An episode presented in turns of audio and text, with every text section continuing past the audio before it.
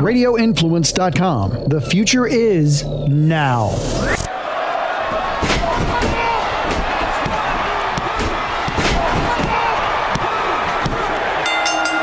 You are sitting ringside with David Penzer on Radio Influence. Welcome, ladies and gentlemen, to another edition of Sitting Ringside. My name is David Penzer. We are so happy that you are back once again to listen to this thing that we call a podcast. And we have some interesting stories that I really think you're going to like about territory days. And we're going to welcome legendary referee Tommy Young. I've, you know, I got I got, now that I've been doing this uh, for about uh, 18 months, I got to tell you, it's some of the uh, best interviews that we've uh, done are with referees because they tell us see a side and tell a side. You know, a wrestler goes out, they have one match or one feud. A referee goes out, they do two or three or four matches a night, so they have a different perspective and uh, a lot a lot of stories. So uh, uh Tommy Young's a great guy, and uh, I really think you will enjoy it. So stay tuned for that. I have not opined recently on the state of professional wrestling or anything to do with the wrestling business, and that is partly because there's not a lot going on, uh, really. Uh, but I know there's a little bit of controversy with Monday Night Raw and the ratings situation there. Uh, I will agree with one Jimmy Jacobs. Uh, who made the point this week on social media, uh, this past week, that it is extremely hard to produce three hours of live television a week. and then another two uh, on SmackDown to boot. So really, five hours is the point he made. But j- take take SmackDown away. It's hard to do three hours of live television a week uh, and a pay per view so you're really doing 3, 6, 9, 12, 15. Just if you're talking Monday Night Raw, you're doing 15 hours of, uh, of episodic matches and stuff. And, you know, you only have a certain amount of guys on the roster and you got to make it interesting. And there's no excuse uh, you know, no excuse. They could be a little bit more creative in some of the things that they do, but you know, Roman Reigns goes down, and we wish him the best. And and and you got to totally rewrite plans. And you know, somebody else gets hurt. I think Finn Balor just got hurt or is sick, or you know, you got to totally rewrite what you're doing. And it's a constant struggle to continue to put out interesting product. And so while I feel for the fans who aren't enjoying said product and have started to tune out ratings wise, uh, I do feel for the promotion as well. Uh, it's not easy, and it's some to the, best of times. It's not easy. At the worst of times, it's uh, so frustrating. You want to put your head in the sand and uh, you know go away for a while. So uh, just a little perspective on that from someone who's been on both sides as a fan watching and as somebody who's been involved in producing and writing and ring announcing and all that good stuff.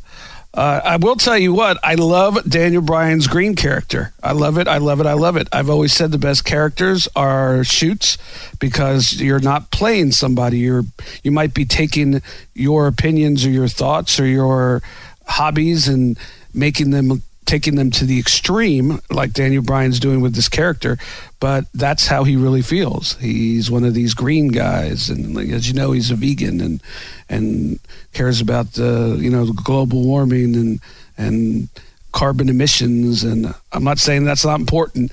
I'm just saying to him, it's really important. It's something that he's really into, and so to make it over the top into a heel character, uh, I think, is tremendously entertaining and uh, you know I don't know if that's something that they just lucked into or something that they've been planning, but uh, kudos for that. I would suggest if you want more interesting television uh, for the WWE, as hard as it is to produce five hours of live TV a week, uh, play more off of people's real life uh, characters, and it's a lot easier to be yourself to all the way at a 10 or an 11 as Spinal Tap would say, than it is to be somebody else uh, that is writing for you that you really don't feel.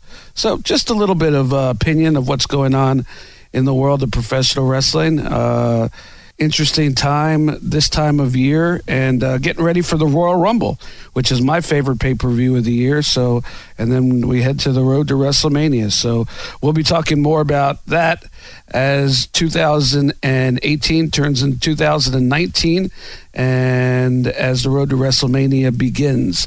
But right now, I uh, want to talk to a legendary referee, someone whose career was cut premature due to no fault of his own, and somebody who I hope will entertain you with the stories of his career and working for Jim Crockett Promotions during some of the greatest matches the Ric Flair Ricky Steamboat series, the Ric Flair Terry Funk series, uh, that pretty much Ric Flair and anybody, the Ric Flair Dusty Rhodes series. So uh, you get my point. Uh, he was Ric Flair's favorite referee, and I'm sure he'll tell a Ric Flair story or two. So please welcome to Sitting Ringside legendary referee Tommy Young. Ladies and gentlemen, when I was in college in the 1980s and somebody would ask me who's the greatest wrestler of this era, I would say Hulk Hogan or Ric Flair. And when somebody would ask me who is the greatest referee, there was no thinking about it. It was hands down my guest this week on Sitting Ringside. I'm so honored to have him. He does not do these a lot, and uh, I think this is going to be so much fun. Please welcome legendary referee Tommy Young. Tommy, welcome to Sitting Ringside. Thank you much, David. It's good to talk to you, brother. So before we get into some of the fun stuff that you did in uh, Jim Crockett Promotions and Mid Atlantic Championship Wrestling, let's go back to the beginning. Uh, if Wikipedia and the internet is to believe, uh, and sometimes it is and sometimes it isn't, um, you started out as a wrestler. Is that correct? Yeah, yeah. I broke in in 1973 uh, in the Detroit area. I've mentioned this in other interviews that I've done. Yeah, the guy uh, training uh, people in that area was a guy named Lou Klein. If you uh, if you check the page that they've got on me and out on the internet, it says I was trained by Lou Thesz. I was not trained by Lou Thesz. I was trained by a man named Lou Klein, and uh, he's legendary in the tr- Detroit area. And uh, but yeah, I never had any intentions of being a referee. Never paid any attention to the referee. It was all quite by accident. We'll get to that in a minute. I'm assuming uh, if you broke in in Detroit that you were a fan of uh, the Sheik's promotion out there. The Sheik was the promoter at that time, the original Sheik, the real, sure, the real Sheik. The the Iron Sheik wasn't even a sheik. He's he's from Iran, and if if you know anything about the people over there, uh, Iranians aren't even Arabs; they're Persians, and uh, they don't get along with the Arabs at all.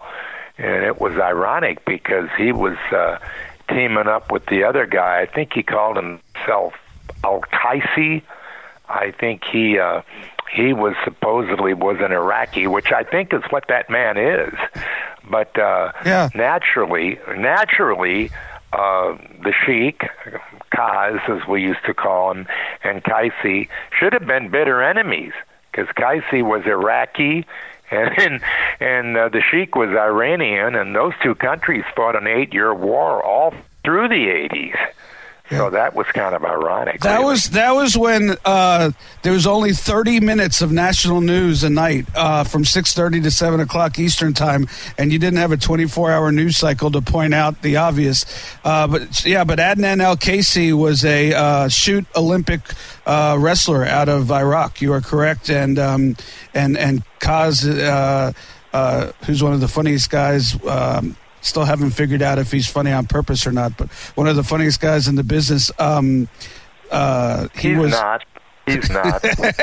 he's uh, he's, he's not. He's, he's funny not, without no. trying to be funny, but um, but uh, Uh-huh. he was a uh, uh, he was a, uh, a guard, uh, bodyguard for the Shah.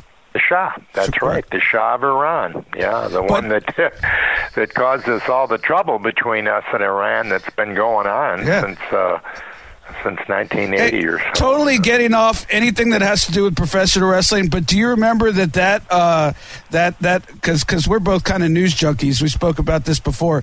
Do you remember that that whole um, that whole the, the Shah of Iran and the uh, holding the hostages for all those days? Not only did it sink a president's uh, presidential uh, career back in the 80s, uh, although Jimmy Carter seems like a nice guy, but uh, it, it it gave Ted Koppel the beginning of Nightline. That's how Nightline started. Do you remember that?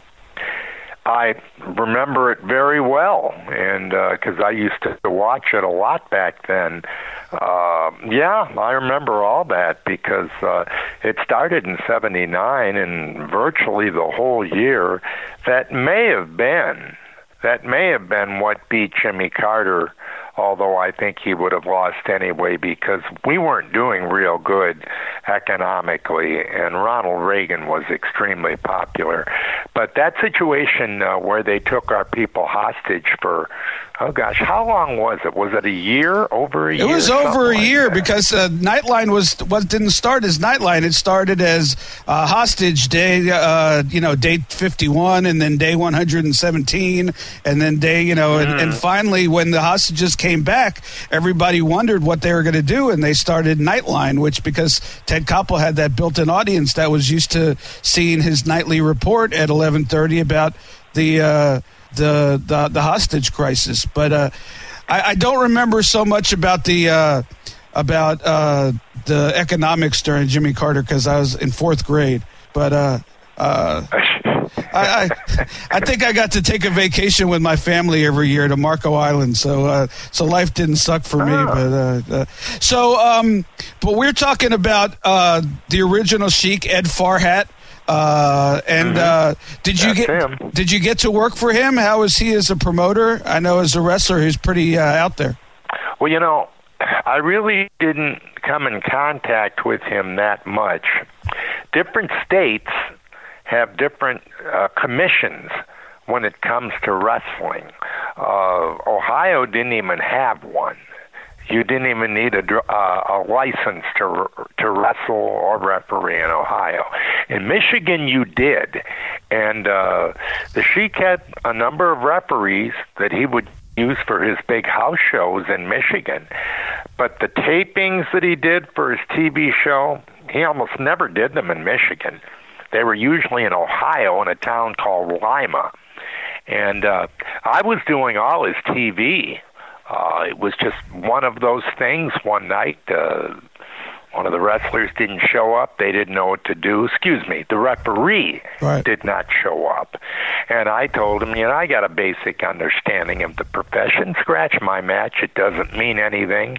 I'll do it. And um, I'll tell you, when it came to wrestling, I I was just awful. I mean, I I knew I was. I did not have it, and I knew I wasn't going to make it. I was just wrestling a little bit part time, rotating wrestling around my job, not my job around wrestling. Right. And it was a relaxed atmosphere back then. They'd call me at work, "Can you work tonight?" Uh, had a lot of shows around the area. They'd call them spot shows, high schools, you know, for fundraisers, things Sure. like that. So smaller shows where you wouldn't have that many uh, big name wrestlers. They're usually just one event, one main event, and about four or five underneath matches. So I, I was doing that, but uh, that was about it. And then just by chance, by the grace of God, uh, it was Canton, Ohio, where the Pro Football Hall of Fame is, and uh, never had refereed a match in my life. Never paid any attention to the referee. Nothing. It wasn't like I sat home and I'm going to revolutionize refereeing. I never did any of that. This was something that was just strictly spontaneous. It just happened. I got in the ring, and where I was pretty much lost as a wrestler, I was totally in control as a referee. Because, for one thing, you're not working with somebody else, it's just you. Right. And uh, anyway, I was I was tailor made for it. And at the end of the evening, several guys came up to me and said, "You know, you're a natural at this. Why don't you start doing more refing and less wrestling? We need good reps, Tommy." And and the promotion kind of seemed to think it too.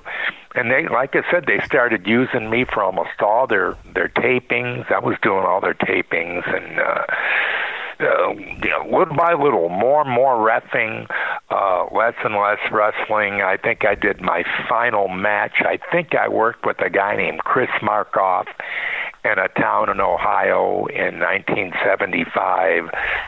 That, that I think that was my last official match as far as wrestling is concerned. It was strictly refereeing pretty much from then on.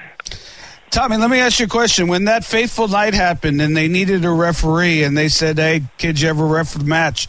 Did you did you fib and say, "Yeah, sure, I've refed a match"? They never asked me that. they simply they were lost. They didn't know what to do. The ref wasn't there. They they didn't have a referee. I just said my match doesn't mean anything. Why don't you have me ref the show? The so, reason uh, they didn't ask me if I could do it or not. They figured, well, if he can get in the ring and wrestle, he can sure and get in and referee. Yeah, the reason I bring it up is uh, is not because I want to uh, call you a liar, but uh, it's it's funny because we've done this for about a year and a half every week, and we have all kinds of guests. We have wrestlers, wrestling legends, up and coming wrestlers, women wrestlers, announcers, referees, behind the scenes people, um, and in, in almost every story, there comes a point to where the person in that I'm interviewing has to make a decision whether they should lie to get to their break or whether they should tell the truth. And uh, and and almost like almost 100% of the time uh, they tell a fib. So you're the first person to actually tell the truth. So congratulations you win a prize Well, that's ironic. I never heard anybody say that before. I, uh, you know, I mean, it doesn't. Your break doesn't really mean anything if you can't perform. You've still got to get in the ring and do it. And you can lie all you want, but if they say you're just, if they can see that you're just awful. You ain't gonna go anywhere. No, no. You're not gonna go anywhere. I want to speak properly. Where I know some people are listening to this. You shouldn't say ain't. So, but uh, yeah, I mean, uh, you're not going to get work if you can't perform, just like in anything. And uh, I just fit right in. I, I- like I said, it was a gift from God. I never dreamed that I would uh, referee full time, make a living in it. I did it 15 years. Would have would have done it longer if I uh, hadn't gotten the unfortunate injury that I did. we'll get to that how, how, how'd you get it how'd you make your way down to uh, mid-atlantic and jim crockett promotions Well, uh, in 1975, right at the beginning of it, a new organization was forming. It was called the IWA, which was International Wrestling Association. Or maybe it was Alliance. I don't know. I think it was Association, IWA. And they were forming. And uh, I was also at the time, I was uh, doing uh, the Saturday TV for a guy named Johnny Powers, who was kind of like a, uh, uh, a promoter under the Sheik.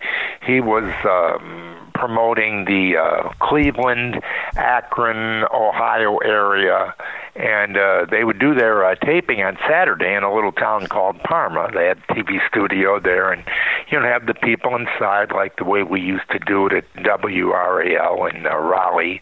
You know, a little studio audience, and have the matches there, and and. uh these same people got involved with a man named Eddie Einhorn. Eddie Einhorn, I was used to invo- Yeah, he used to be involved with the Chicago White Sox. Yes, sir. And uh, basketball, TVS, that was his thing back then. Uh, he uh, he loved wrestling, and wrestling was like a toy with him.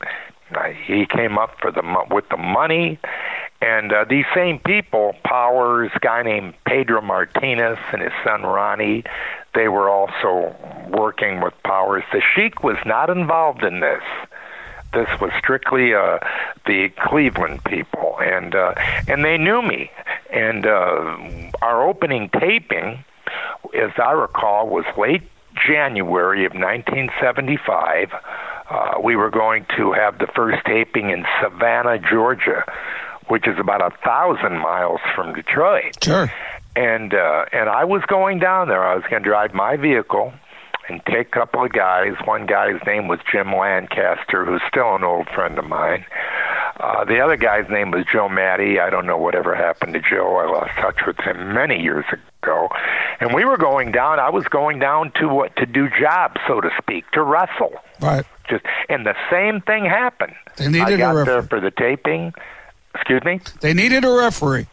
Exactly. They didn't have one, and uh, Ronnie Martinez, Pedro's was well. Tommy can ref. God, he was doing all our refing at the tapings. Uh, so Tommy, who was supposed to be going down there and just doing some jobs, went out and got a referee shirt, and did all the matches, and um, the rest was know, I, I went from there, became their head referee, and I was also involved in their books and pictures. A guy named George Cannon, he's he's passed away now. Uh, used to uh, manage the Kangaroos, the, uh, the fabulous Kangaroos. Uh, he lived across the border from me in a town called Windsor, Ontario, uh, Canada, and I used to go over and get the books and pictures from him. He would make them up and I'd bring sneak them over to the country. Sometimes I get caught and have to turn around and go back because you know you're going from Canada to America, and Sure. they want you to pay duty on that stuff. So I, I was always able to sneak them in somehow. So I was. Uh, I, I was really busy back then. I, I'd be doing the uh, selling of the books and pictures up until uh, intermission when they were starting to do their house shows. And then at intermission, I'd close down, charge back to the dressing room, put my referee stuff on, and do the main events. I was busy, brother. They worked me, but I loved it. I believe Mil Mascaras was their first champion. Is that correct? Mil Mascaras was. I used to keep his uh used to keep the belt with me, just just take it home because he didn't want to lug it around. So I kept it in my car because my car was always down there because I was lugging the books and pictures around with me. And sometimes I'd go and pick up Cannon at the airport or whatever. But uh yeah, staying busy. I was even uh we even did a little segment. We only did I think three or I think there were four books that we did. Maybe it was three. I think it was four. Where I was, uh, we were doing a segment called "Know Your Holds" with uh, uh, myself, uh, yours truly, Tommy Young, and Al Costello, one of the Kangaroos. Right.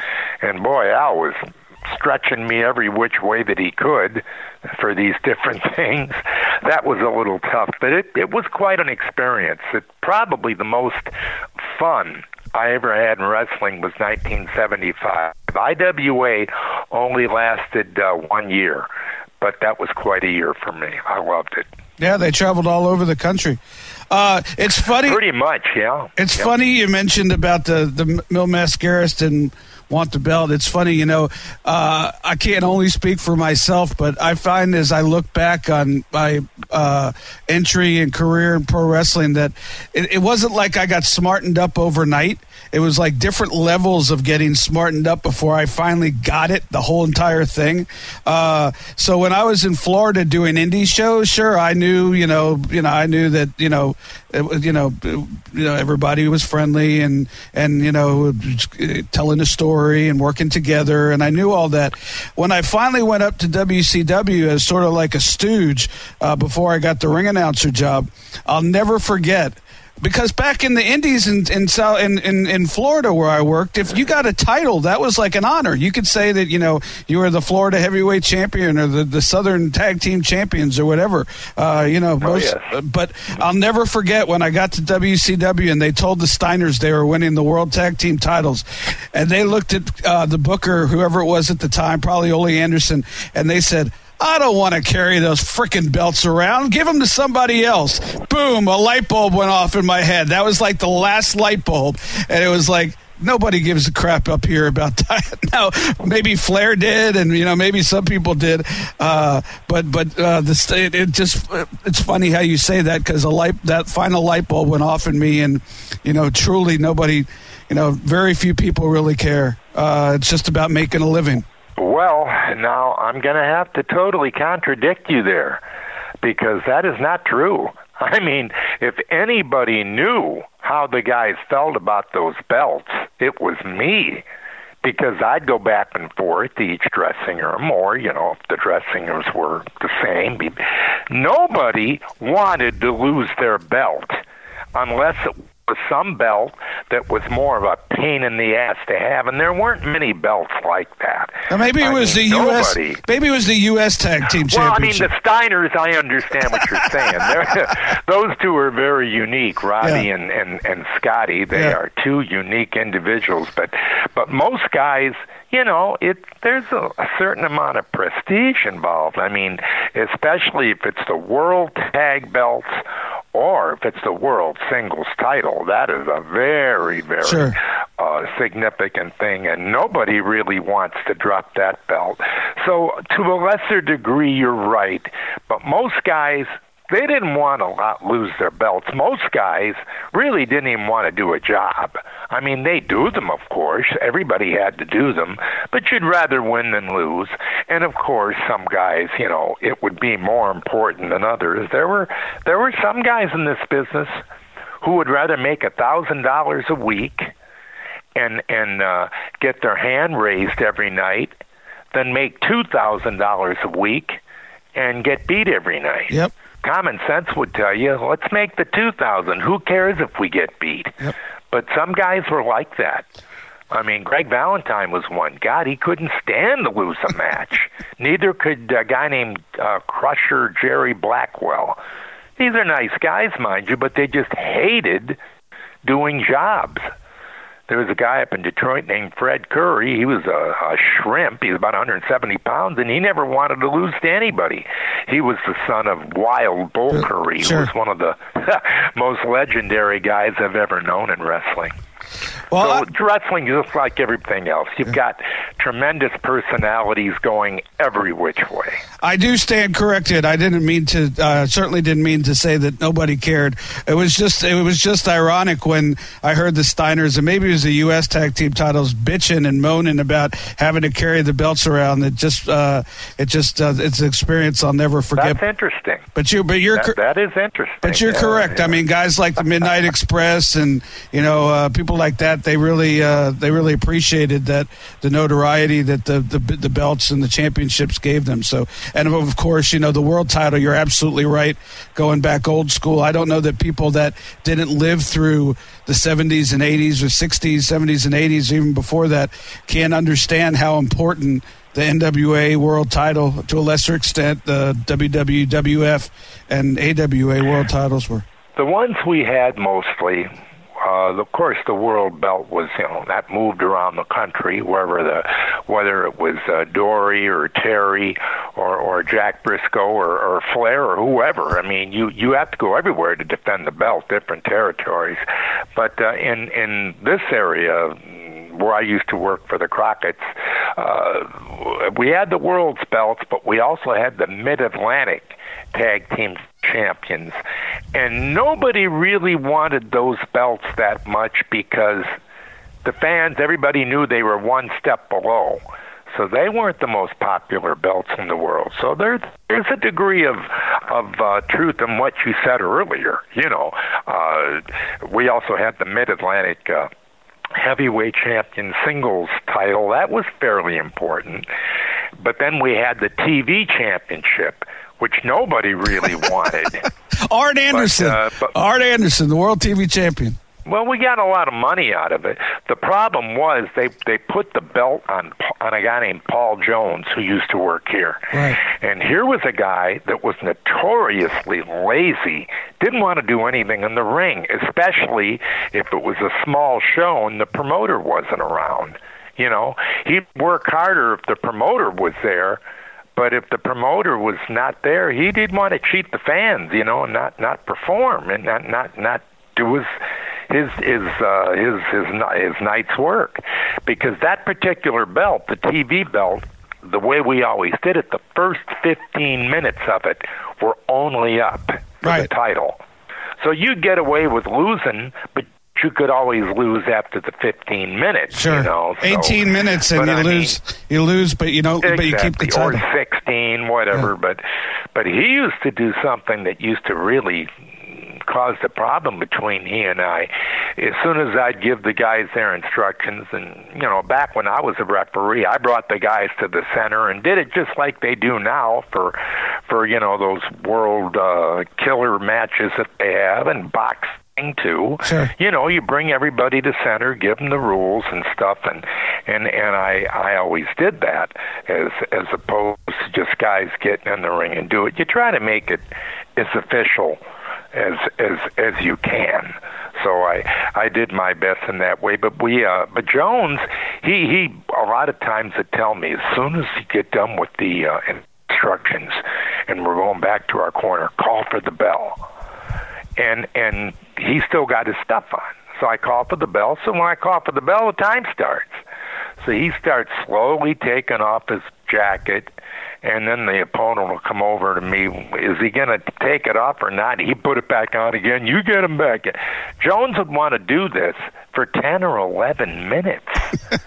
Just keep taking the jacket off, and then you know, kind of sneaking a peek to see what the oh, he's coming, get him back, get him back. And I'm looking around, and the people are getting totally disgusted because you know they paid their money. Sure. They they want to they want to see some action, and Jones is just trying to get out of work. Now I know where Larry Zbyszko got it from. Well, I don't want to touch that with Larry so much. He he, he was certainly uh, a harder worker than Jones, but but that and and one time I I said, all right, stop the match, stop the time. And Joe, what are you doing? You're killing my heat. I said, brother, you don't have any heat. All you've got is disgust. I Wow. said, look at the people. They're not. They're pissed off. It's one thing to get them upset. It's another thing to disgust them. Sure. And you, there's a big difference between the two. You disgust them. There's a good chance they're not coming back. But this was simply a guy who didn't want to do his job. He didn't care about about you know giving the fans their money's worth or anything. Whereas guys like Steamboat, Flair, you never had to worry about them. Ivan Koloff, uh, guys that just worked their tails off. There are other guys that were like that, but I, I don't want to mention names too much. I've already mentioned Jones. He's deceased now. I probably wouldn't have said that if he was still alive. But I mean, uh, you know, different. Everybody's different. You learn different styles. I tell young referees that come up to me to talk to me, and always remember that uh, you know it's it's our job to make their job easier, and um, and it's so much easier when you've wrestled, and then you're basically a failed wrestler. I've never really called myself that, but that's really what I am. I'm a failed wrestler that fell into refereeing just by accident and came to love it. It was my niche. Sure. And uh, so I that that's basically the way it was with me. I was just doing more and more of that, and I would tell young wrestler uh, referees too that as you get to know these people, you learn the different styles. Everybody's got a different style. You don't work the same way with every single guy. Different people want different things. And uh, sometimes you're not doing much, other times you're doing everything. It just depended on the individual. It was a lot of fun. I I still miss it. I know at one point uh, you were pretty much a mainstay in, in Jim Crockett and Mid Atlantic, but I know at one point because I was watching uh, that you ended up for uh, I want to say six months to a year in uh, Championship Wrestling from Florida. Uh, what was the reason that they sent you down there? Was there one? And uh, what were your experiences there? Well, there certainly was a reason. This was when Ole took over for George Scott, and uh, Ole it always comes back to uh, Ole Anderson, huh? To a degree, at least this does, because you asked me about how I wound up in Florida. Ole was coming in, and we had the same three referees that we'd had for a while me, Sonny Fargo, and another guy named Stu Schwartz. Sure. And um, Schwartz had worked in Florida before, but he's another guy that got a lot of heat with a lot of people.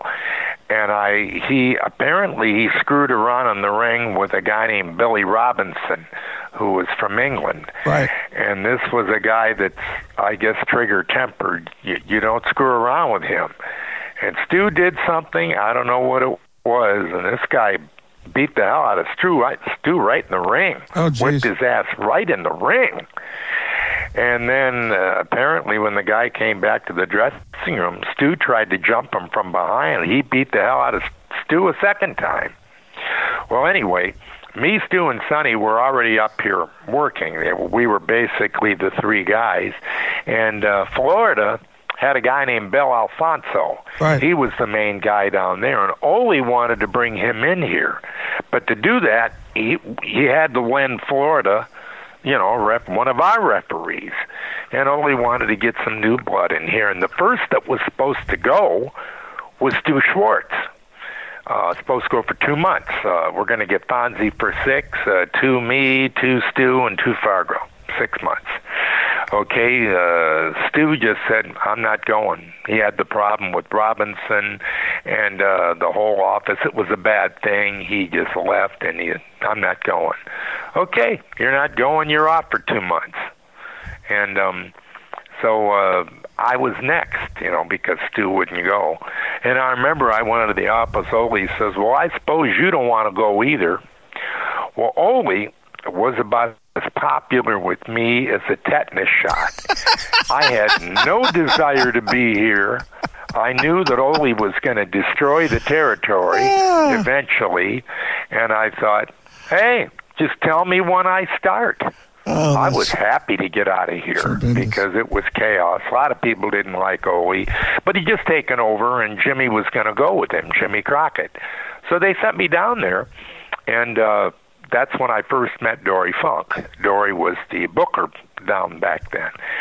And Johnny Weaver told me, he said, uh, I told uh, Dory you were coming, but I hope we get you back because Tommy, once he sees you, he's not going to want to let you go. Sure. And uh, that was very nice that Johnny said that because Johnny Weaver was a great performer. I loved uh, working with him, and uh, worked. I worked down there for Dory, and Dory loved me, and uh, because I did stuff that he'd never had other referees do. I just, I really got in to what I was doing, Yeah, you did. and I would. I'm sorry I said, yeah, you did. I'm, I'm agreeing with you. and I, I did things that that really just happened by chance. Uh, I used to jump over the guys and slide across the ring, and a couple times I slid out of the ring and hit the floor with a thud and banged my hip up. And then I got to the point, you know, this this is a good spot, but you don't want to do it too often, you know, because you can get banged up and and you can overdo that thing, and it can get old, just like anything else. There was another thing. I did this in the IWA. It was a natural thing that no other referee did.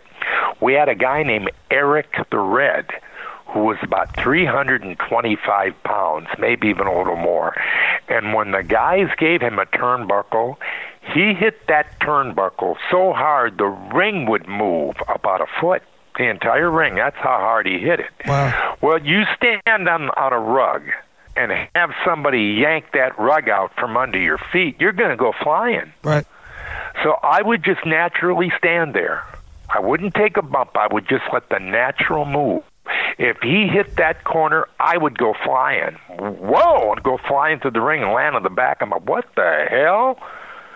That's it wasn't the showboat. It was to put over that he was being flung into that ring so hard that it moved the whole ring Absolutely. and uh, no other referee did that. It was just something that came natural.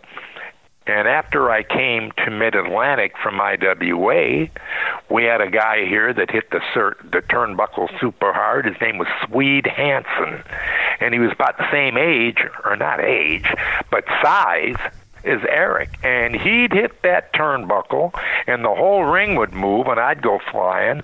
And Swede loved it. So did Eric, because hey, it's Yeah. putting over how hard he's hitting the corner. Sure. Yet, uh, and and other things, you know, I go one, two, and then the guy get his shoulder up, and sometimes I'd slide my hand underneath and show you how much, how close it was, you know, like a couple inches, three. Something else that just naturally happened. Never learned any of this stuff from anybody. Just uh, it it just came to me, different things as as time went by. Had a ball, I really did. You're the first one I remember who uh, who would because the you had that NWA logo on your referee shirt, and when the the heels or even the baby faces would would get in your face, I don't know if you're the first one to ever do it, but you're the first one that I remember to tug on that logo as if to say, uh, you know. I'm the referee, and if you want to work in this promotion, you know you need to you know show me respect.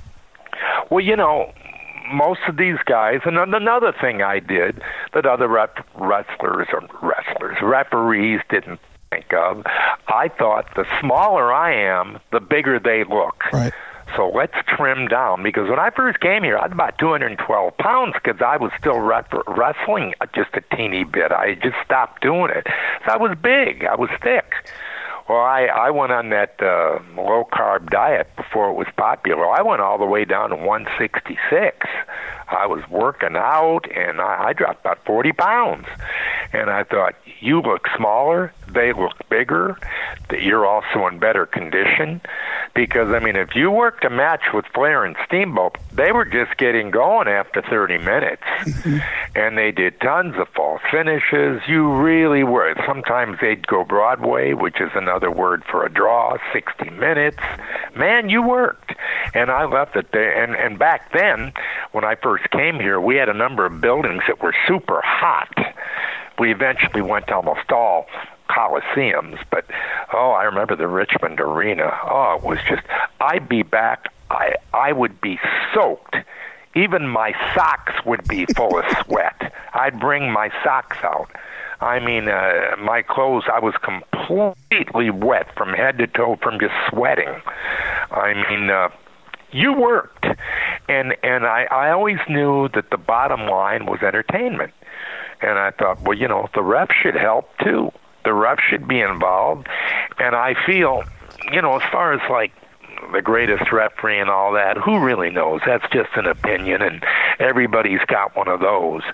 But um, I just wanted to, I wanted to be the one that really, when I came out that door, I wanted to hear people mumble, "Oh, we got the real referee now," or, or I mean, you might love me, you might hate me, and more often you're going to hate me than love me. I mean, that's the way the business was designed for the referees. Right. But but you weren't going to be bored by me. There's going to be action, and to me, that was very. The bottom the bottom line is entertaining those people. It's Absolutely. entertainment, whether it's a sporting event, a movie, uh, a play, anything where you where you're paying your money, you're paying to be entertained some way, shape, or form. Most people know guys are terrible at taking care of their health. Little known story, little inside baseball for you. When I first started at WCW, there was no trainers, nothing. The guys had their own tape, they had their own heating pads, and they would not go to the hospital unless something was broken.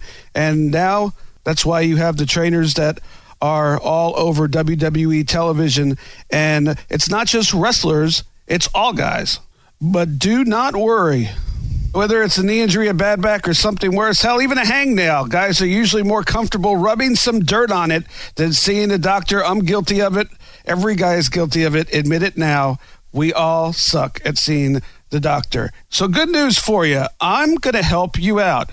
Studies show that 70% of guys who experience erectile dysfunction don't get treated for it, and for many of the same reasons why the wrestlers never went to the doctor. Thankfully, Roman's created an easy way to get checked out by a doctor and get treated for ED, yes, online.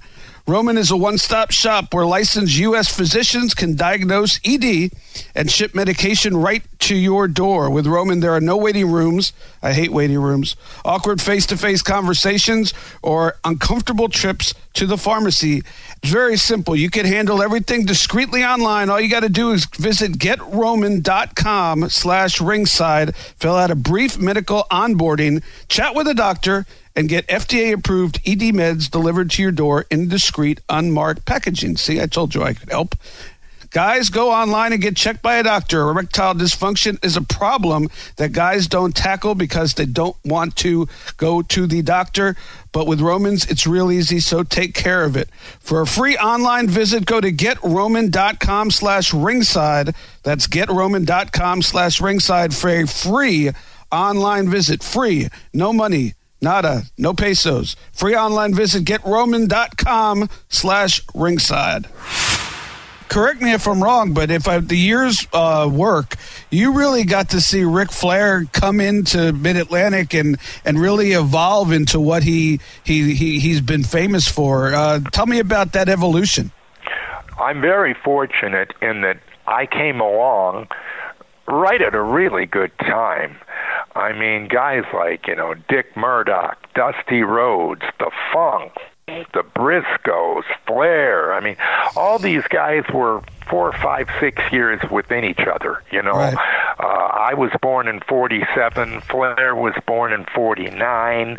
I think Steamboat '51. I think Hogan's about the same age as Steamboat. They're both from St. Petersburg, Florida, Right. where uh, Buzz Sawyer is also from there too. Uh, you know, just just different guys. Uh, and and in in the, in the case of Flair, I mean, he and I both broke in. I think it was 1973. He broke in in the Minnesota area. Uh, did you see the uh, documentary on Flair on uh, Yes, sir. Not only did I see Yeah, it, I lived it for a couple of years in WCW. well, it was. I, I was really impressed with his honesty. Yes. that. I mean, he was totally honest. Whereas the thing with Andre, I don't know if you saw that. Yes, sir. That wasn't totally honest, but but the Flair thing certainly was. Yeah. And uh, he was just one of these guys. Uh, I came along. I was still in the IWA when they had the famous plane crash here in October of '75, when Johnny uh, Valentine's career ended. Uh, Flair uh, broke his back. Uh, David Crockett was in the plane. Uh, Tim Woods, Bob Bruggers. Uh, the pilot uh, was in a coma for many, many years before he finally died. Of course, Johnny Valentine was permanently crippled. Uh, Bruggers, I think, was okay, but I don't think he could ref- uh, wrestle anymore. David Crockett was able to walk away from it, as was Tim Woods. Flair got a broken back, but he healed, and he was back within six months, and of course became, in my opinion, the greatest performer of all time. So Flair was just coming along he was actually here and he was going to try to do a cowboy thing with a guy named Nelson Royal. And George Scott, who brought me in here, a man that I really love, he has passed away. Uh, he was close friends with uh, the original Nature Boy, a man named Buddy Rogers, Yes, who had worked this territory back in the the uh, 60s. I think maybe even the 50s, because Buddy goes pretty far back. And Buddy came out of retirement, came in here, and he and George agreed to make Flair the new Nature Boy. It, uh, that was actually a, a creation of George Scott. Flair was going to be a cowboy Oh my God! and and and he wound up being the nature boy and and then he started using the figure four leg lock because that's what Buddy Rogers used to use so Ric started using that because he didn't use that before he was the nature boy and um so he did that and Flair was so good so dedicated. Like I said, if you watch that documentary, it tells it all. He gave his life for wrestling. I mean, he he really hurt his you know personal life with with with his marriages and stuff. Wrestling came first for him. I I truly respect him for that. And uh, I've never seen a man work harder. The only guy that was in his age uh, work uh, work bracket, so to speak, uh, would be Steamboat, in my opinion. Those two, and I just happened to be here when Steamboat came in from Atlanta. This was, I think it was early 77. And Flair had just worked a program with Wahoo McDaniel in 76, which drew nothing but money. And it was in 77. Uh, actually, Ole was was uh, the booker of the Georgia Championship Wrestling, didn't like Steamboat, and uh, sent him up here. And uh, I remember uh, the first match that I refereed him, we were in a town called Colonial Heights, Virginia, which is a suburb of Richmond, Virginia. Right. And Steamboat was wrestling a guy named Sergeant Jacques Goulet, who still lives in the area here in Charlotte. He's retired, still looks good. And uh, they were they wrestled 20 minutes through, just a Broadway, and the people went nuts. And I told George because you talked about that word stooge earlier. I I got nailed with that title too. I mean, pretty much all referees were. And I went back and told George because I had to I had to uh, stand, uh, meet with him almost every day, go over the matches with him. Never did I have to work that way with anybody but George. He wanted to know everything that was going on. And I told him, whatever you do, take a look at this kid Steamboat. The people just went crazy, and they only went through a, a, a draw, a Broadway. You know, how how can you get excited? But the people just loved him. I never saw anybody sell like he did. And uh, Flair thought the same thing because I think George asked him what do you want to do uh, for the next angle, you know, and give me this kid Steamboat. And then they did the thing where Flair just rubbed his face across the floor, hard weighed him, rubbed all the skin off his face on the concrete. Oh, I know that hurt. But uh, those two from 77 right up until I had to quit, God, so many matches that they did, and every one of them was a masterpiece. And I just thank God that I was just happened to be here at the right time. And uh, you had Flair, your top heel, Steamboat, arguably, arguably your top baby face, and even more arguably, he had Tommy Young, the top referee. Remember, I said that arguably. Cause no, no, a, I was. That's an opinion. No, uh, yes, it is. No, Every, I was just. I was just about to say that uh, with Steamboat and Flair both, but especially with Flair, uh, you guys are synonymous. I mean, but, you know, there there could be a case. You know, Ric Flair was extremely talented, and and so was Ricky Steamboat. But there was a part that you played as a antagonist to Flair, and a, and and and being that person in the middle of the ring that uh, that really added to uh, their magic, and and it came together as uh, one magical, uh, usually an hour uh, or 45 minutes. But uh, uh, you definitely, not arguably, man. You you and I'm not kissing your ass just because you're on my podcast. I'm being totally honest. There was there was you know it was you were part of the magic for sure. Now I just I just got in. I don't mean to interrupt you. I'm sorry, but Sure. I I just got into them, and I from what and then people would tell me, "Boy, your facial expressions are incredible." So I picked up on that, and I made sure I was doing that because I mean, like if if Flair hauled off and chopped Steam, I'd go whoa like that, you know, or, or Steam would do it back. I'm whoa, and I'm selling as much as they are, but nobody didn't nobody said, "Hey, cut it out. Don't do that." Because if they did, I would have. My job is to make their job easier, and we would do di- different things. I mean, there would be the little thing in the corner, steamboats coming back, and time to hook that arm, Tommy. And Flair would nail Steamboat. Of course, the crowd's going nuts, and Flair doesn't want the heat on me, and of course, it is right there because I stopped Steamboat. and Flair nails him. So what's Flair do? He shoves me and then I shove him back, and that's when I point to the patch, Right. meaning it ain't me that that's shoving you back; it's this patch. Because I know you can flatten me, it's the patch that's shoving you back. You know, Absolutely. Uh, that's what it is. And there, there was an occasion he wouldn't do it very often. Once in a while, he'd even take a bump for me. I'd know when he wanted to do it because he'd shove me, and then he'd start walking away real quick. And I thought, oh, he, so I'm shoving him from the side where his attention is not on me. Because Ole, you, cause, you know, Ole was the booker a lot, and he would say that the referee should not be knocking down the world's champion.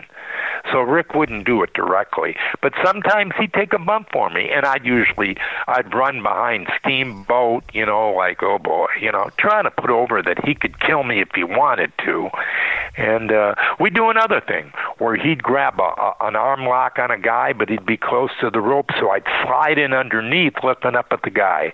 You give up? While I'm doing that, Flair is reaching right over the top rope and he's grabbing the rope for leverage. Right. And of course, the fans are going nuts, and I'm I'm right by the rope because Flair is holding it, you know. So I'll look at the fans. What's the matter? They're pointing. Well, Flair knows I'm going to look, so he takes his arm down. I look up. There's nothing there. What are you talking about? so I'll go back to it, you know. And sometimes he let me catch him. Sometimes he wouldn't.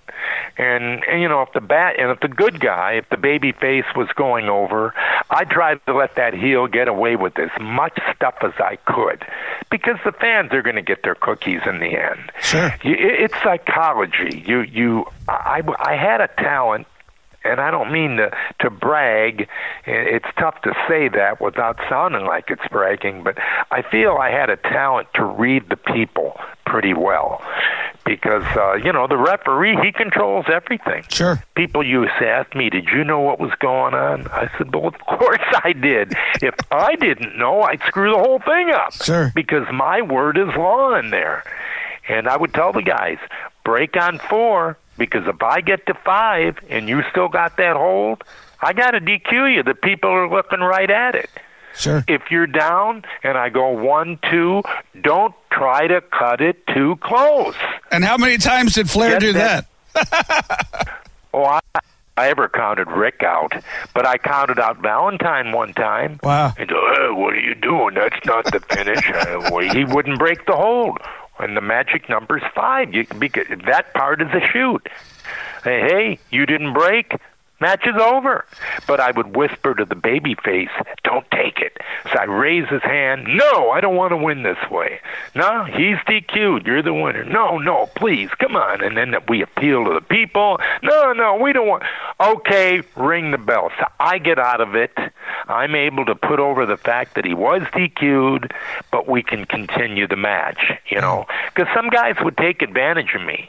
We had a guy named Austin Idol and he would never break when he was supposed to and i thought he's just messing with me and uh, so you know different guys were wonderful in there other guys gave me a hard time just depended on who it was just like anything else Sure.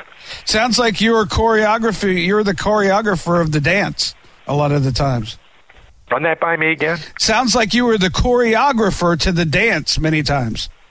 well maybe you're giving me a little too much credit No. there but, but You know, you're whispering But to this know, guy and whispering to this guy and DQing Well, him. there and wasn't. re- No, there wasn't much of that. I mean, I didn't talk to them much, a little bit, but I mean, you know, you could have fun. We were in the ring one time in Norfolk, and uh, Blackjack got in the ring, and he was one of his silly moods.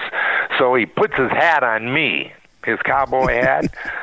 So I so I put my my two fingers inside my belt, you know, like a cowboy, and I'm going, well, I'm an old call hand from the Rio Grande, and Mulligan yanks the hat off of me and puts it back on. I'm like, what are you doing? Uh, well, I guess that's it, folks, and the audience would love it. Of course, Yeah. this before the matches started. You know, you get away with that stuff. Once the match starts, well, then it gets all serious. Oh, it was so much fun down through the years. Yeah, I could hear. Oh, I could wish hear. could, I, uh, yeah, I could hear it in your voice. There, you, st- you Oh, told yeah. a story in Chicago re- uh, recently about a one uh, certain Flair Steamboat match that went uh, that got a little Oh, no. ugly. So I was wondering if Yeah. if you might if you might um, uh, uh, tell that story to the great fans of Sitting Ringside. You know, I often wonder, what, does this aggravate Flair telling this story? Because I don't mean to aggravate him. I tell this story to Hey Tommy, not to interrupt you, I can assure you that Ric Flair does not listen to this podcast. He's Okay, a he's a but I good mean, friend. He's a good friend of mine, and and and well, you know, uh, uh, at least when I used to see him before he, God, bless, he had his, uh, his his his health situation, but before that, uh, he'd always buy me a drink. We're not friends anymore either. We're- he used to be my best friend. Yeah, I know. And now on- I, I can't put No, but I can on it, assure you that that that that I, I don't know who does and who doesn't, but I can assure you that Ric Flair does not listen to this podcast, so uh, he, he will not hear the story. Well, I will be brief on it because I told it to Tony on his podcast. But it was a situation in Charlotte where Flair and Steamboat wrestled, and Flair must have eaten too close to the matches. Steam slammed him, and uh, he had an accident, you know. And I mean, you know. Uh, if you really want to be honest about it, I think just about every one of us at one time or another has accidentally crapped his pants. I know I have. I'm trying to get home from shows, and I'm trying to get to because everybody likes their own toilet. Sure. You know, you know, and and there are times I, I I didn't make it, and I had an accident. You know, but it can happen. It almost never does. That's the only time that did happen in my entire career. But uh, Flair was wearing pink. And anyway, after he had that that accident, they wrestled for seven or eight more minutes. Remember when I was talking about Jones and he didn't care about whether he gave the people their their money or not? Sure. You know, Flair could Flair could have panicked. Most guys would have panicked. I probably, oh God, let's go, let's go. And you know, the guy you're working with is going to be happy to go too because he don't want to deal with that. but Steamboat didn't say a word. But I mean, it got to smelling pretty bad. But it wasn't time. They wrestled seven or eight more minutes before they went. So that has nothing to do with trying to embarrass Flair. No. I'm trying to say Flair was so dedicated to the people and to the fans, and that particular night we had about 10,000 people. The place was packed. And uh, he wouldn't go. It, it, it wasn't time. And Steamboat wasn't going to say anything. He went right along with it. Now, mind you, not everybody in the building knew what was going on. You couldn't tell if you were way up in the balcony or something. Right. But the, but the people, some of the people at ringside did because the smell started getting to them. and Flair was wearing pink. So uh, that didn't help either. There was a you know a little in his seat, so to speak. But some people knew what was going on, and of course, people were telling behind them. Some people were pointing. You know, people close by could they knew, but not everybody in the building did. Maybe by the end of the night, most of them did. The way I'm sure everybody would be talking, but uh, that's just a tribute to Flair's uh, professionalism. Absolutely. That he, he he embarrassed himself just because he would not shortchange the fans. That's what a pro this man was. Uh, there was the incident with Nikita where Flair uh, suplexed him and Nikita's genitalia came out. Oh, I never heard that one. And he's, oh yeah, this was at the Great American Bash in Charlotte, and uh, Flair had him up for a suplex, and all Nikita wore was that you know that thing with the strap over the shoulder. He didn't wear anything under that. Uh, not not all of them did. Some guys wear two pair two pair of tights. Other guys didn't wear anything but one pair. It just depended on who it was. Right. But Flair had uh, Flair had uh, Nikita up in the air for a suplex, and you know Flair would hold you up there for a few seconds. Right. And his genitalia came out, and I'm oh jeez. So down he went with the suplex, boom, and they both laid there, and I figured Nick would cover himself up. He didn't. He laid there selling. so I, I thought, well, either he doesn't realize he's exposed, or he just doesn't give a damn, and he's selling. So I ran over there real quick and pulled his tights, you know, over his Peter. You know, I mean, it, it's it's one thing to show somebody's fanny but the front is a different story completely. Sure. And you know, this is family entertainment. That's not good. You you don't want that. So uh yeah, and and so I I covered him up. You know, I figured, hell, somebody's got to do it. He ain't doing it. Flair's not going to do it. I'm not sure Flair ever, ever knew that the guy was exposed, but people at the audience did. Crazy things happen in this profession like they do everywhere else, brother. Absolutely. were, were you the first person to uh, to hold the ropes for Ric when he was world champion and he would come in? Yes, that was another thing that just started happening. I don't know how it did. All of a sudden, it just did, and uh, and not just Ric. I would do that for any world champion. I did it for Ronnie Garvin. Uh, you know, any world champion, I would do that out of respect. But it was mostly Flair because he had the belt most of the time. Right. Yeah, that that was another thing. That was another thing. And uh, sometimes Flair would get the figure four on a guy, and I'd get in the guy's face. Do you give up? Do you give up?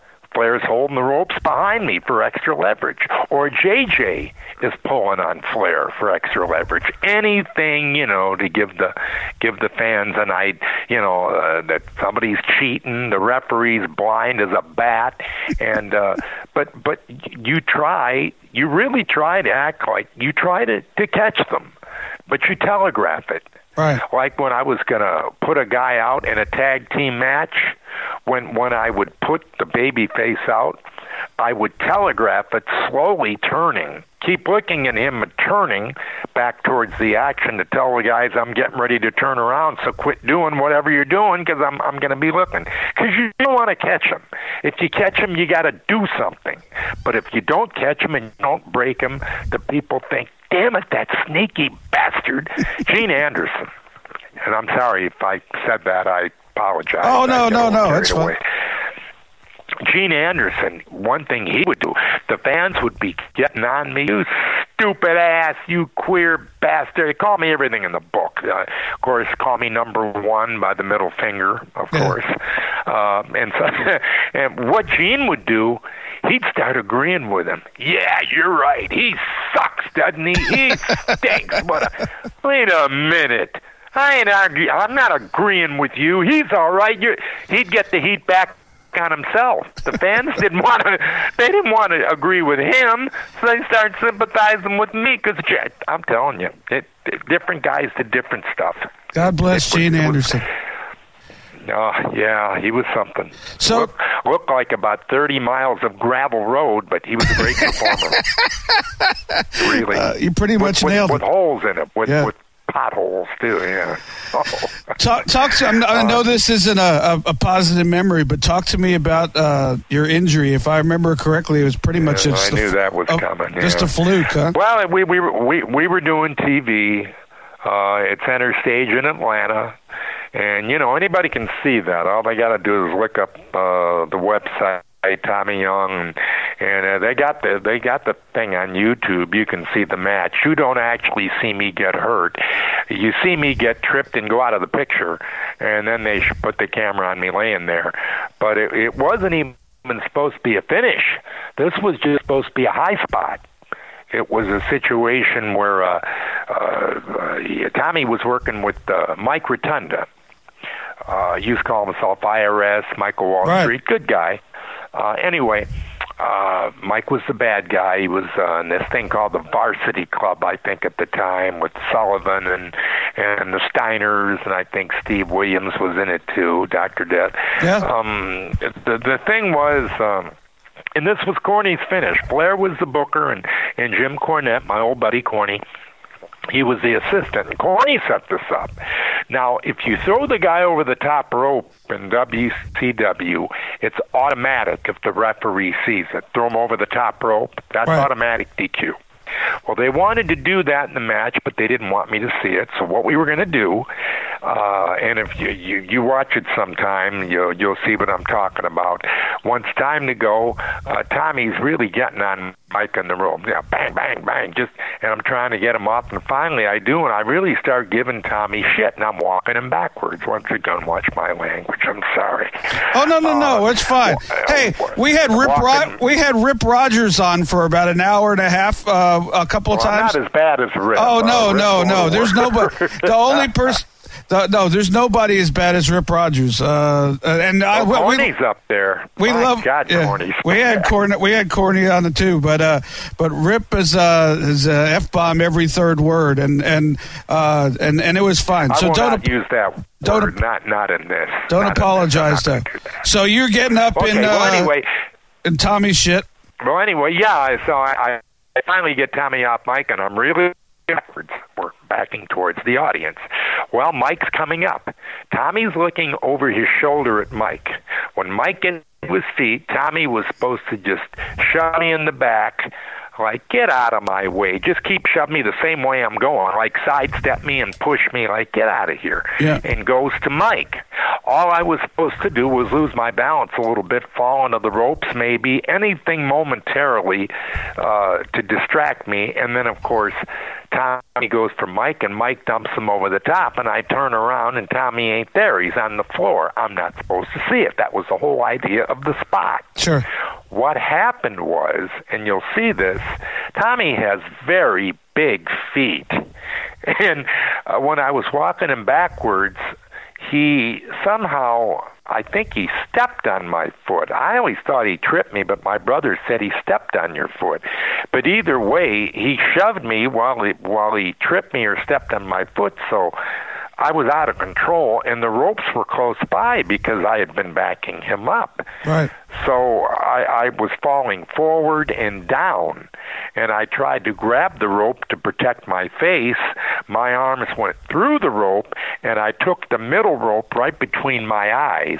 That indentation there, Yeah. a little higher up in the forehead, it would have slid off, or lower, maybe broken my Adam's apple. But, but this did it perfectly, where it snapped my neck back, and I heard this in in my my neck. I remember hitting the rope, and then I remember crashing to the mat, and I was facing the audience. I was on my side, and they'll show that that I'm facing away from them. Well, anyway, I, I remember thinking, my God, did everybody else hear what I just heard? And the whole room was just humming and I didn't feel anything from the neck down. There Oh, was no God. pain. I was like I I was I was asleep. Uh, I'm telling my body move, and my body my body's saying bleep you. We're not going anywhere. And uh, I knew I was hurt bad. I knew I was hurt badly because nothing like that had ever happened. And uh, what? It, and you know, when Mike got to his feet, when Tommy did what he did, he stepped in between me and and Mike so that Mike didn't see me because Tommy was in the way. And Tommy didn't see it because he's facing Mike. He didn't know he did anything either. Right. So they continue to work, and then you see Mike cover Tommy, and I'm not there. And you see Mike get off Tommy, and he'll kick me in the ass, like, get over here. And I'm whispering, trying to whisper, Mike, I can't move. So he gets off of Tommy and rolled me over on my back and said, What's the matter? I said, I don't know. I can't move anything. Well, by now they're catching on in the back that something's wrong. They got the little TV sets that they're using because we're taping, Right. and that they're called monitors. And they realize Tommy's not moving. What, what's the matter? And the lights also go dim. You'll see that if you watch it on on on YouTube. The lights got dim. I'm not sure if that was the reason that I missed the rope or not. I I got a small settlement from the building, but it was only a couple thousand dollars. But anyway, uh, so they realized there's something wrong. So Nick Patrick, who was repping at the time, and, and his his uh, brother-in-law, Mike Adkins, both came to the ring. Uh, Nick uh, came to me. Mike went in to finish the match. Right. And uh, I said, Nick, get me away from here. Get me at least out on the apron. Pull me away. So they finished the match, and uh, I was sitting on the apron where you know the tape had shut off. Flair came out and uh, started pinching me. Champ, I can feel the pinches. I, I, I'm getting the feeling. The feeling's coming back. I'm okay. So I went to jump off the apron to get out. Uh, My legs collapsed, but the Oh, guys okay. caught me. To make a long story short, they had to lay my whole spine open from the neck down to midway to my shoulder blades. It's about an eight inch uh, incision and simply remove all that vertebrae. And uh, so the vertebrae that protects the spine, I don't have it there anymore. Oh, my so goodness. goodbye career because the doctor told me. I remember sitting in the hospital bed and the doctor came in and uh, said, "Now you'll have to get away from the pounding." And I said, Doc, I am a professional wrestling referee. I cannot get away from the pounding. My job is as such that I have to get my ass kicked every once in a while. It's a rough business I'm in. Right. He said, You have to understand. I've taken, we, we had to remove the vertebrae. It just exploded and went everywhere. It was pushing up against your spine, and that's why you were so weak. And uh, he said, If you get hit there, you could be totally quadriplegic. That's when it hit me. Oh my God. Brother, you are done. You can't get back in the ring with that kind of danger. Besides, no promotion would ever let me get in the ring anyway. They're not going to be responsible. So I after often 15 years, Yeah. the, and it's it's ironic because what is today? What is the actual date today? the date we're taping this is uh, November 29th. Okay. Yesterday, was the anniversary. It's Oh, been wow. 29 years. It happened November the 28th, 1989. It's been 29 years since that happened. That's why I'm really surprised that anybody even knows me anymore. Well- I mean, after all, I wasn't a wrestler, really. I my notoriety was as a ref. How many people remember the ref? You know, so I'm, Well, I'm fortunate in that You were regard. you were you, you were special. Hey, I always wondered, did they offer you a job as an agent to stay or work in the office? It's ironic. Well, I, I went back there and uh, I talked to the man that was running things, a man named Jim Herd. And Oh said, you know, Jesus! well, you know, he was always nice to me. I've got to go by that.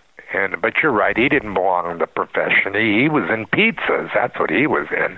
But anyhow, uh, I told him, I said, you know, Jim, you guys want to give me a job? I mean, I have a lot of knowledge of the profession. I mean, this wasn't like you know Terry Allen, and I don't want to knock Terry. Terry's a great guy, but but you know Terry wrapped his car around a telephone pole and kind of did to himself what happened. In my case, I was giving my body to somebody, and he crippled me. Right. So I was hurt on the job. You know, you give your your body to your opponent. We all work together, and you take care of each other. And well, Tommy didn't take care of me, and goodbye career. So they Herd actually suggested. He said, "If I were you, Tommy, I'd sue." He said, "We, you're not going to get heat with us. We have attorneys, and and you have a legitimate case. I think you should sue. You'd be better off." I said, "My God, the guy's telling me to sue him."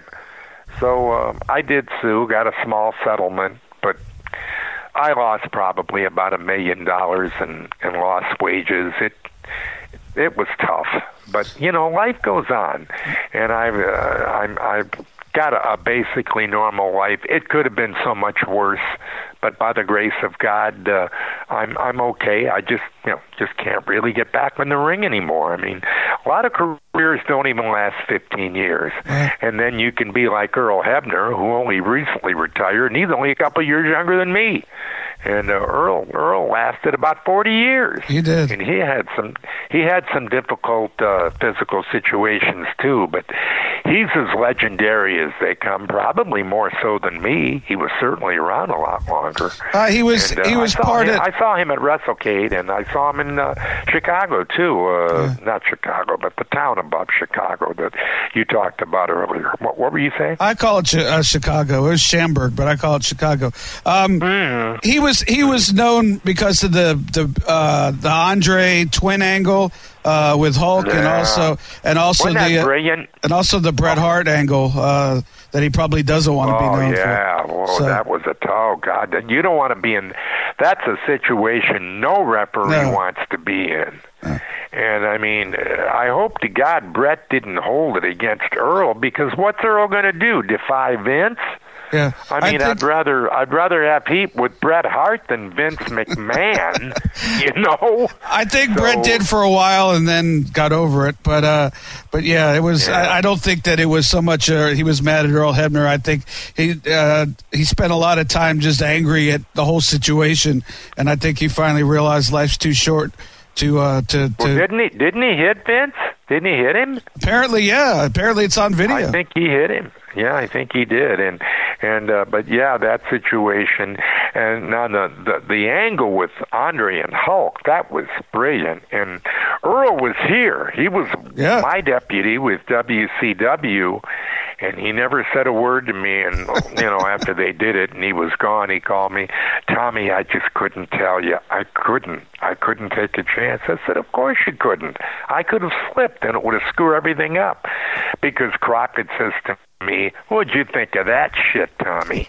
Crockett expected me to knock it. I said, What a brilliant, brilliant angle. I'm, it was it was classic. It was. And it had me fooled. And I mean, David was heavier than Earl. Yeah. There was a definite difference between them, but not in the face. But if you're not looking for Earl, I was looking right at Earl and didn't even realize it. I thought I was looking at David. Yeah. But then, of course, David hit the ring at the end, and then Earl kicked the shit out of him, and and uh, and and got thrown out of the ring. Earl did, and it was thrown too hard and split his skull open. And but Earl's a pro, and Yeah. uh, he he just got stitched up, got a little extra money, and everything was okay. And he had a great career. And then they unceremoniously dumped both him and David. But uh, Earl went on to do well in TNA, and he's doing well now. Yeah, I work with Still a him good and friend, always will be. work with him in TNA. Hey, how does it feel that so Mm-hmm. many uh, referees over the years have patterned themselves after you? It must be a pretty cool feeling. And and I was thinking one that comes to mind, and, and I probably uh, I, I would think that you're aware of him is uh, was Mark Curtis. Were you uh, aware of Mark Curtis? Brian Hildebrand. Brian Hildebrand. Yeah. Brian, yeah, yeah. He- he- yeah, he he had a health situation. Yeah. Unfortunately, he died a few years ago. I never really thought that that many people copied my style. I mean, different people picked up different things. We had a kid here named Paul Lee, and he absolutely mimicked Flair. Right. To the point where when you saw Lee, you saw Flair. You don't want that. You want your own style. You Sure. know, I would tell guys I said, "You want to pick up a thing or two from me? Do it, because I picked up things from other referees. I've done it myself, but don't pattern yourself after somebody. That's not good." One of the most uh, talented guys, really, that I knew was a guy named Dick Slater, who recently passed away. Yes, sir. And he idolized Terry Funk. But it got to the point Dickie was working exactly the way Terry was. You saw Terry, you saw Dickie. You don't want that. Dickie's good enough. He doesn't need to to, to just mimic Terry. He's good enough to have his own, uh, you know, style. Right. But Dickie did fall into that trap to a degree, and I I think it hurt him.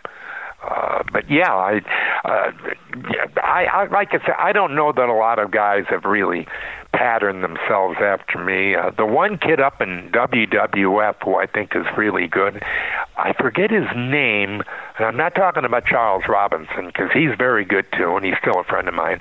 But it's the other kid. I think his name is Mike. Chioda. Uh, Mike, that's him. Mike, uh, to me, Mike, and and you know, I love Charles, but I think Mike's the best referee around. I've watched him, and he and I. I think I've told him this. He's a nice guy, though I haven't seen him in a, a good while. But I've watched him, and that kid's good. Robbie is too. Robbie had the chance to be the junior Nature Boy. Remember when he did that? When he was uh, Yeah. uh, a young, uh, when he was Ric Ric's little uh, partner. So, uh, but but I I told him I said, well, Little you, know, Nate, you got yep. to do that, but hey, just but you never got. Go ahead. just think, Tommy, if uh, if if if if you'd uh, stayed around, you might have been able to be Little Naitch. Uh, well, come on. I mean, Robbie does the same thing the champ does. Charles. He dyes his hair. and, Charles. you know, I'm, I'm, I'm not going to do that. Yes. And besides, he actually looked a little bit like. No, Flair. I know. I, I there was. A, I used to travel with him, and he's a good guy. He's a, a very one of the nicest people in the business. As are you. Hey. To, to wrap things up, and I appreciate your time and your stories. Uh, uh, I could talk to you forever. Um, and uh, you, you mentioned earlier that uh, it amazes you that so many people still remember. Tell tell me a little bit about how how that much that means to you when you go to a Starcast or a WrestleCade, and and so many people still remember what your work from you know the '80s. Well, you know, when I go to these things, and I don't go to them too much anymore. I don't get asked much, and I'm I'm don't expect to. But I love the fans. The fans were our people, and I totally respect them. And I think it shows. Uh, I mean, if I'm coming in, I'll stop and I'll talk to anybody. I'll pose with a picture. I have a drink with somebody. I, I don't put myself on a pedestal because I'm just a human being like anybody else. There's nothing special about me. Sure. I just happen to have TV time, and people think you're a celebrity if you're on TV. And frankly, I don't think just because you're on TV, I don't think that that's what a celebrity makes. But to a lot of people, it is, and I probably got more TV time than Gilligan's Island. Yeah. But uh, that, that, and I know that part of the reason that they remember me is is Vince's 24-hour wrestling network, Uh, he's got that, and you can subscribe to it. And he bought all the old tapes from Turner, the Sure. tapes that we never got any royalties for which really stunk, but I don't think that's ever going to happen. That's part of it. I mean, a couple of years ago, was I was at the Detroit Zoo. I was up in Detroit to see my boys, and uh, we were at the zoo. And this kid, about 25, come up to me. Are you Tommy Young? Wow. I said, "You know who I am?" He says, "Yeah, God, I used to love the referee, the way you used to referee." I said, "I've been gone longer than you've been alive, young man. How do you know me?" He said, "Oh, it's the Wrestling Network. I I get to, and and I get people that." Well, everybody tells me to get on Facebook and and and but I won't go near the computer except to play solitaire. I'm scared of it, and I really don't want to talk to people on Facebook or anything. I probably could be doing that all day You could. but it's just it's just something I don't really want to do. I I don't want to do podcasts. I mean my own. I'll do them on other. You know, I did one with Corny and I did Tony Schiavone's. Flair and I were supposed to. It. We never did it. Um, I I don't know about that. But I mean, when I go to these things. I just like the people, and and I don't try to. I'm not going to mention names again, but some of these guys, they try to get every single nickel out of these fans that they can. And I mean, they pay a lot of money just to get in these buildings, and everybody's selling stuff, and people are spending tons of money. And uh, I don't know. I, it's not like, Tommy, can I have your autograph? Yeah, that'll cost you ten bucks. A lot of guys do that. I won't do that. I'm not going to do that. I, I love those fans, Yep. and they seem to like me. They sure didn't like me during my career. But uh, one fan I remember saying Tommy Young was there and he had a smile on his face from the time he walked in to the time he left. And that's the way it should be. We should be nice to those people. They were the ones that made us. Their money going to the turnstiles what paid us. Don't don't treat them like they're dirt. And I never did that and I will not. And uh, when I was working for the Crockett's, we were doing a thing where people were calling in on the iPhone or something, and I was, you know, answering their questions. I, I love doing that. Uh, me and Corny have done like a Johnny Carson, Ed McMahon thing, uh, where I'd go through the audience, you know, getting questions for Corny. We've done that at several of the fan fests here. I love talking to the people. I love talking now. I don't have any difficulty with it.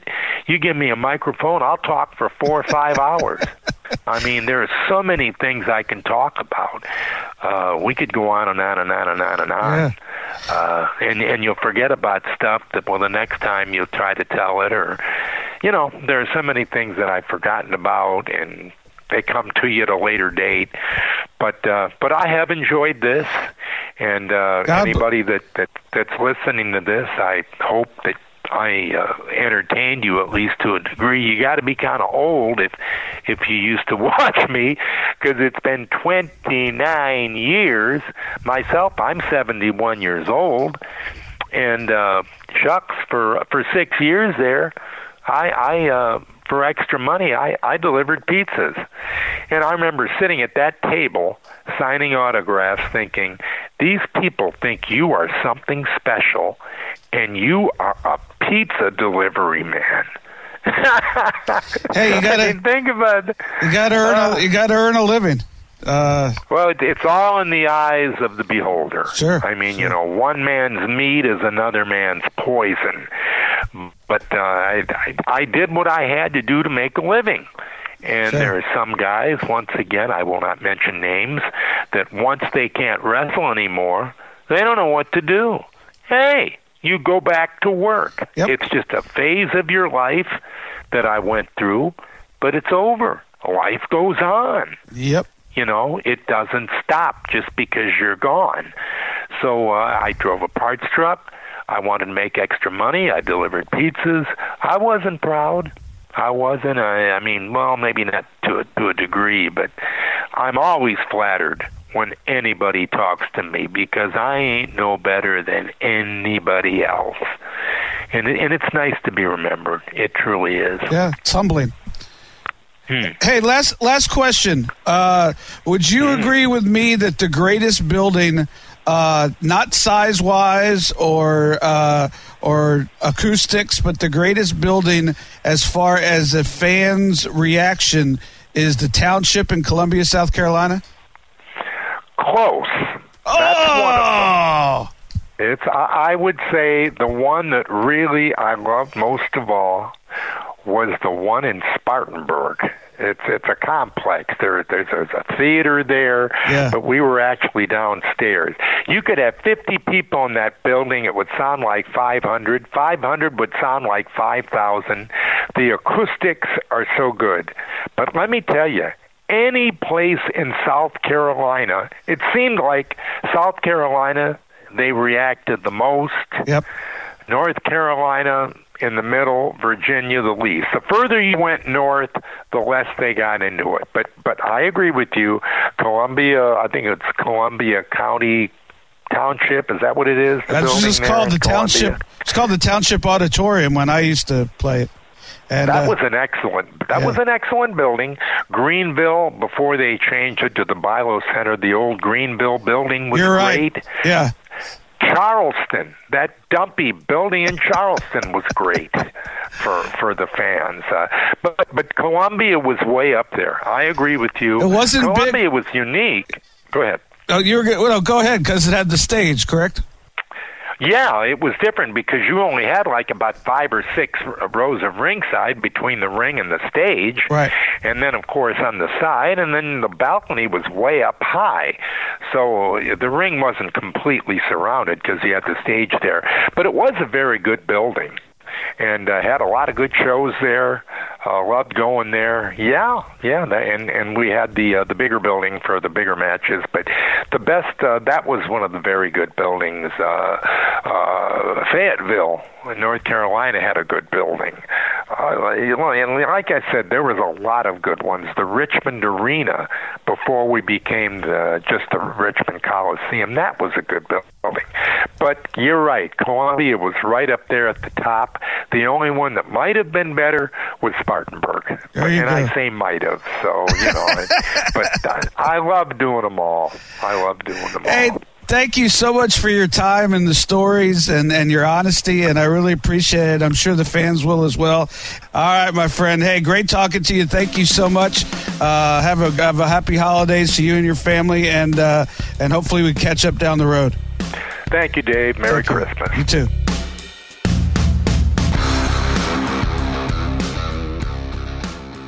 Great stuff. Want to thank Tommy Young once again for his time. Very generous with his time and uh, great stuff. Uh, great Ric Flair stories. Great Jim Crockett promotion stories.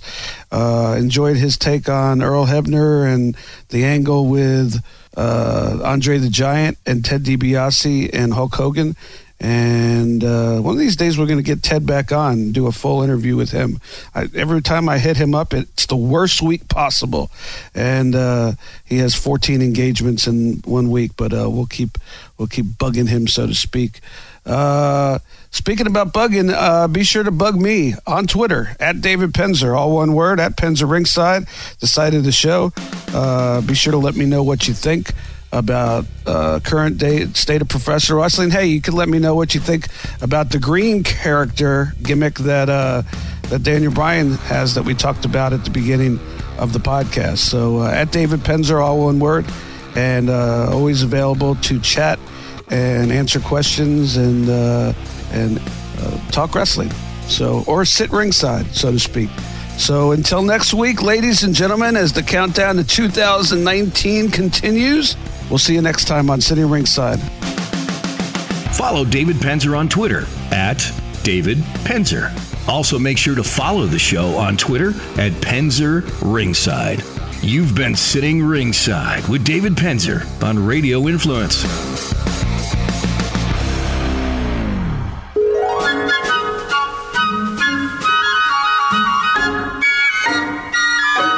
Holiday season is upon us, and we know how hard it can be to find that perfect gift. So we're investigating the best gift ideas for the weekend warrior, the athlete, or general health nut on your gift list this season. We'll look at the coolest gadgets, the newest equipment, the latest technology, and we'll reveal the Crush Top 10 gift ideas for 2015. So join us as we kick off the holiday season on Crush Performance.